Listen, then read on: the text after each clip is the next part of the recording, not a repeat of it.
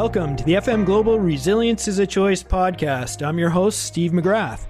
Well, it's been a dramatic year to say the least, and there's been a lot of business disruption and personal suffering around the world.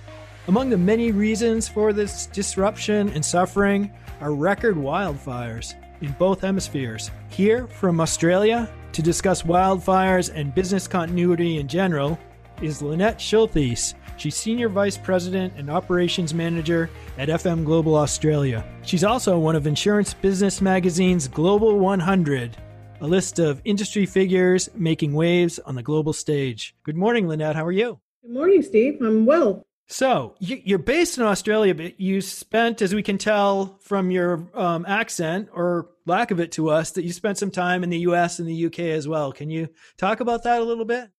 I'm American. So I started in uh, the US. Primarily, I spent most of my years, my 34 years with FM Global in Dallas, Texas. Um, but I, I did go to Australia previously. I've been in uh, the Melbourne office back in 2008 to 2010. And then I returned to Dallas. And then in 2016, I took over the AFM regional manager role and was over all of Europe. And that was a great experience for me, which was very enlightening. And then from there, I came directly to the Sydney office. Very nice. Let's dive into the uh, wildfire situation. First of all, you don't call them wildfires, do you, in Australia? No, we do not. We refer to those as bushfires when I was in Melbourne back in 2008, 2010, we had the, I believe it was a Black Friday incident where there was a fire, um, and I, I could look outside my window and you could see that there a fire had just started along the highway. It was so dry and it was so hot. The, the heat was just immense. And then coming to Sydney, I think the difference for me was that it was just an ongoing daily news report of the fires and how they were spreading. And you don't think about it necessarily in the, the city areas, the urban areas, but literally you could go to bed at night and many times you'll leave your windows open because there's many times a cool breeze and you could be um, awoken by the smell of fire. It could smell like your house was on fire anytime, any night. And then you could, because you do leave your windows open with the screens, you could go into your kitchen and go along your kitchen cabinet and just run a finger across it like a white glove, and you will find ash on your cabinets or on your countertop. Even though I don't feel like we were immediately, we did not have um, a threat to us in the urban areas, it still was very, very prevalent that everyone was feeling the, the tension of everyone around. If that had occurred during the pandemic, if we overlaid that with the pandemic, how scary would that be? And the fact that the cough and the inability to breathe or the difficulty in breathing that's presented by a bushfire and the smoke, the smoke that could be seen over the city of Sydney just because the wind was blowing it in this direction. We were really never had a threat in our office, let's say, or in our homes many times because they were more urban but it was always there. The smoke could roll in and you could just, you couldn't ignore it. It was there all the time. I, I almost compared it many times to living in an ashtray.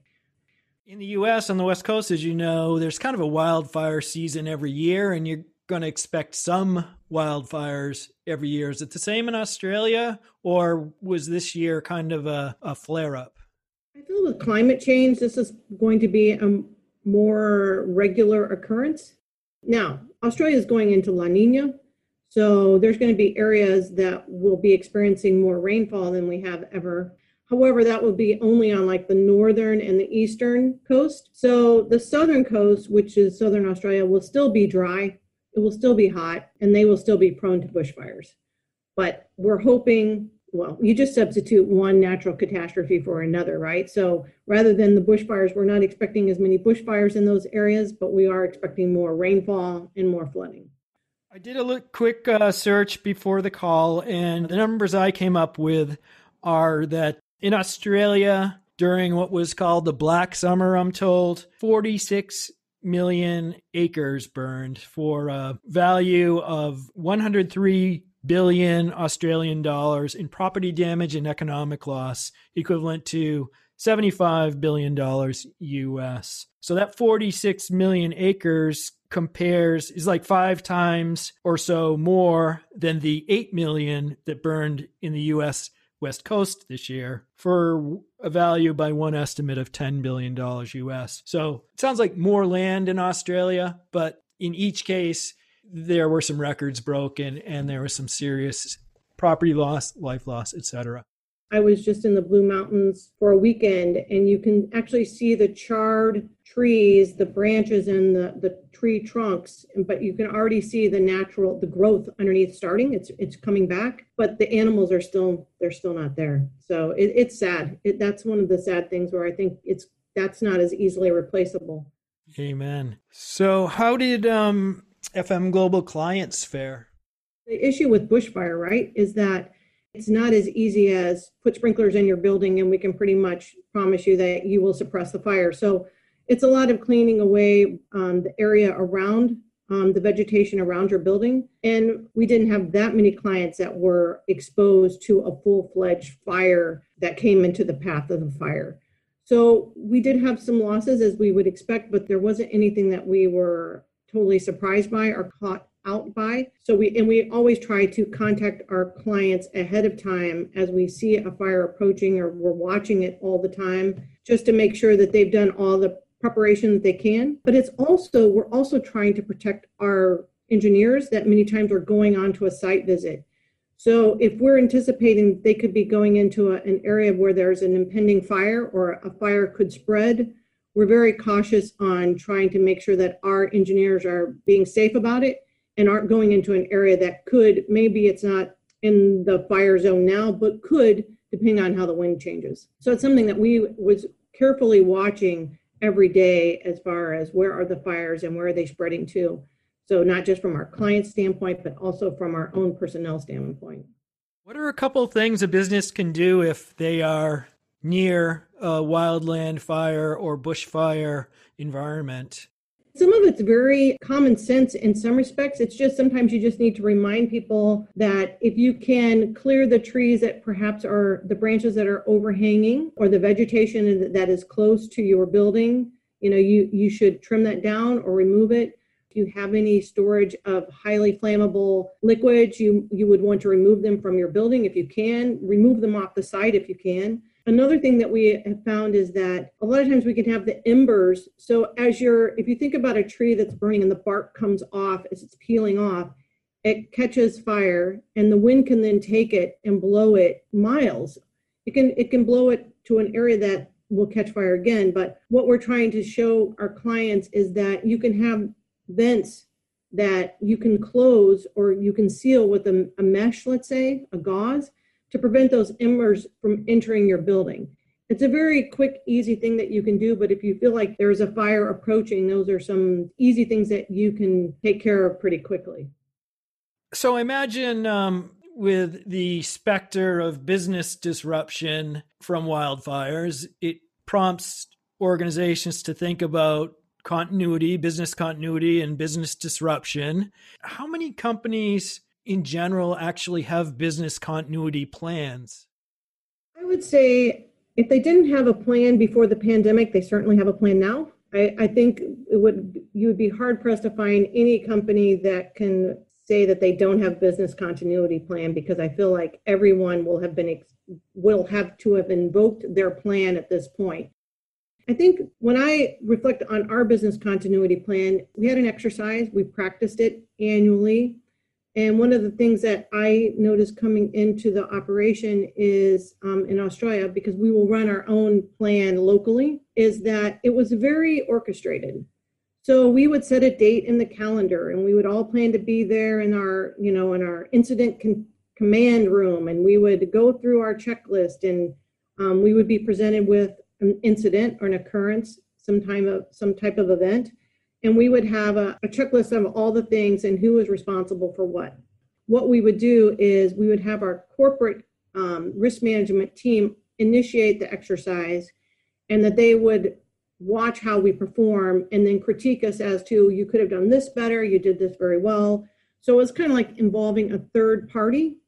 And one of the things that I always found interesting is we have a lot of people in normal times would travel and so we have our primary person who is responsible for these tasks, and then they have a backup. And what I realized is the backup never really had to play the part.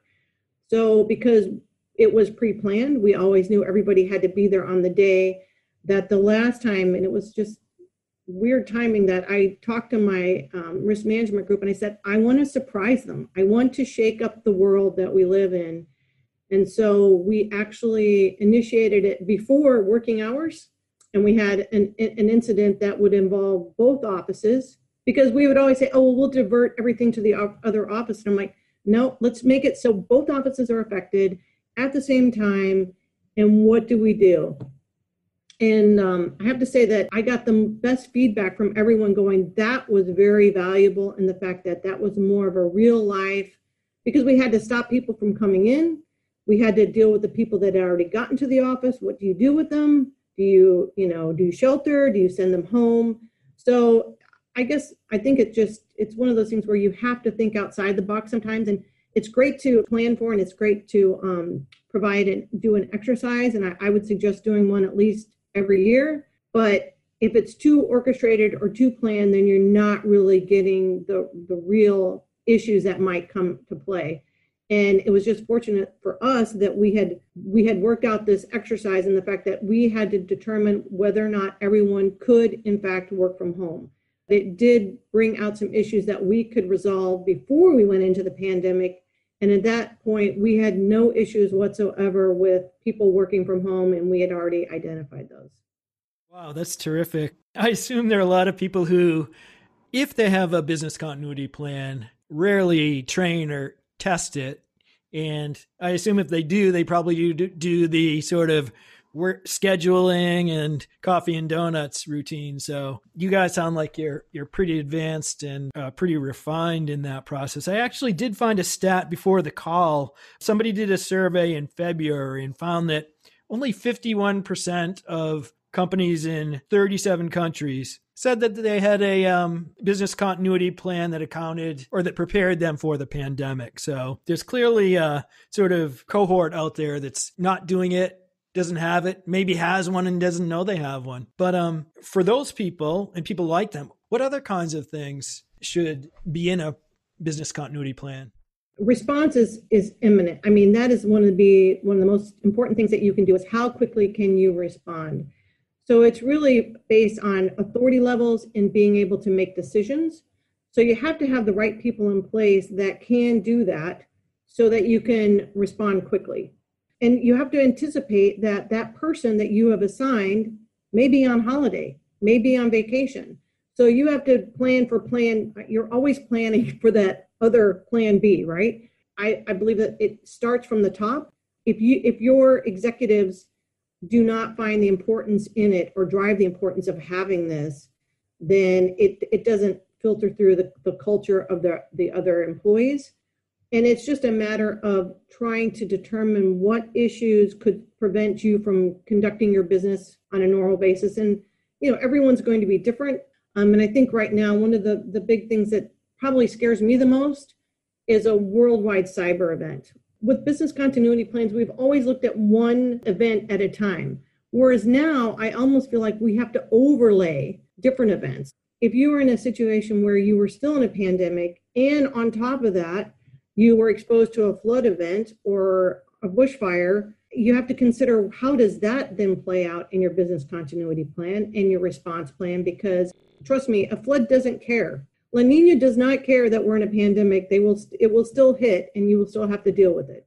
You know, when I when I first heard business continuity plan, I'm thinking, well, it's a big binder that you work really hard to put together, goes on the shelf, and hopefully you pull it down when there's a disaster afoot. But when you talk about these intersecting disruptions and disasters, you need to keep it in your head and you got to be consulting it and updating it and revising it quite a bit. What are the different roles for the different people? Like who should be responsible for the plan? Where should the CFO who is who make up a big part of our audience, what should their role be? Risk managers, I feel like the, the CFO doesn't necessarily have to be in the trenches, but they do need to have an overview and an oversight of everything. Because many times you're going to rely on your facility managers to take, you know, I'm not expecting the CFO to take charge of that facility on the ground or in that specific area, but I do feel like that they have to be aware of what the plan looks like and have some comfort and confidence that it will respond as you expect it to. And it's not going to be the risk managers that's going to have to report to the board why they weren't able to open their doors when their competitor across the street was. So I don't feel like you can totally step away from it and say that's not my i've delegated that that's not my responsibility because I, I feel like there can be an event that could be big enough that will um, impact your shareholder value and your board is going to want to know what happened. So i did some more googling before the call and was trying to get a sense of what are some of the ingredients in a, a business continuity plan. And among them are relocating. If if you have a disruption where you have to leave your facility and resume your business elsewhere moving records recovering the IT systems continuing HR having an emergency response team and establishing somewhere an emergency operations center. Do those sound like some of the core functions? Certainly yes. And I, I feel like you also have to look at how does that affect your suppliers? And can you move who your supplier is to a different supplier how long should it take to develop a uh, business continuity plan if you don't really have one? Is this like a, a year long effort or is it something you can kind of, you know, is it a lighter lift than that? You can get it done in a couple months or? I would say that there's nothing that would prevent you from getting a business continuity plan together within 90 days. It doesn't have to be perfect. Any version of a business continuity plan is better than none. And to me, they're constantly evolving. So you can't just assume that you're one and done. You're going to have to evolve it as you discover things and as your company grows and expands into different areas. So that's why I'm saying I don't feel like you have to make it perfect. I would just say you just have to figure out the basics and make sure that the people that have the authority and can make the decisions are there and able to do it. And you will learn. And that's why I feel like you have to go and revisit it. You can't just put it on the shelf and call it done. I think as you learn things, as you go through things, you just continue to add those things into your plan. Is there an ideal role who should be kind of the captain, the point person for the corporate plan? Um, somebody between the manager of each facility and the CFO, like a I don't know, an HR head. Would that make sense? Well, to me, if you have a risk manager, that is your person. Many times the CFO will wear many hats, which might also include the risk management hat. So there it falls to them. And if not, then, like I said, many times it defaults to your CFO who may have to wear more than one hat. What final thought would you want to make sure that our listeners took away with them today? I would just suggest that everyone, if you haven't taken a look at your BCP in a while, that it's not something that should be gathering dust on a shelf, that it should be um, a living document that should be looked at and constantly evaluated to assess whether or not it's it's relevant. Consider that you could have multiple events occurring at the same time. So I would just challenge risk managers or CFOs to look at their plan and determine if there were multiple events occurring at the same time, if they would do anything differently and again, it's always about responding quickly. So just make sure that you have the right people that are able to make the decisions in place and that have the authority to make the call because response time is going to be a game changer. Well, thank you very much for your time. It's been a real pleasure talking to you and learning about business continuity plans. Certainly. Glad I could help.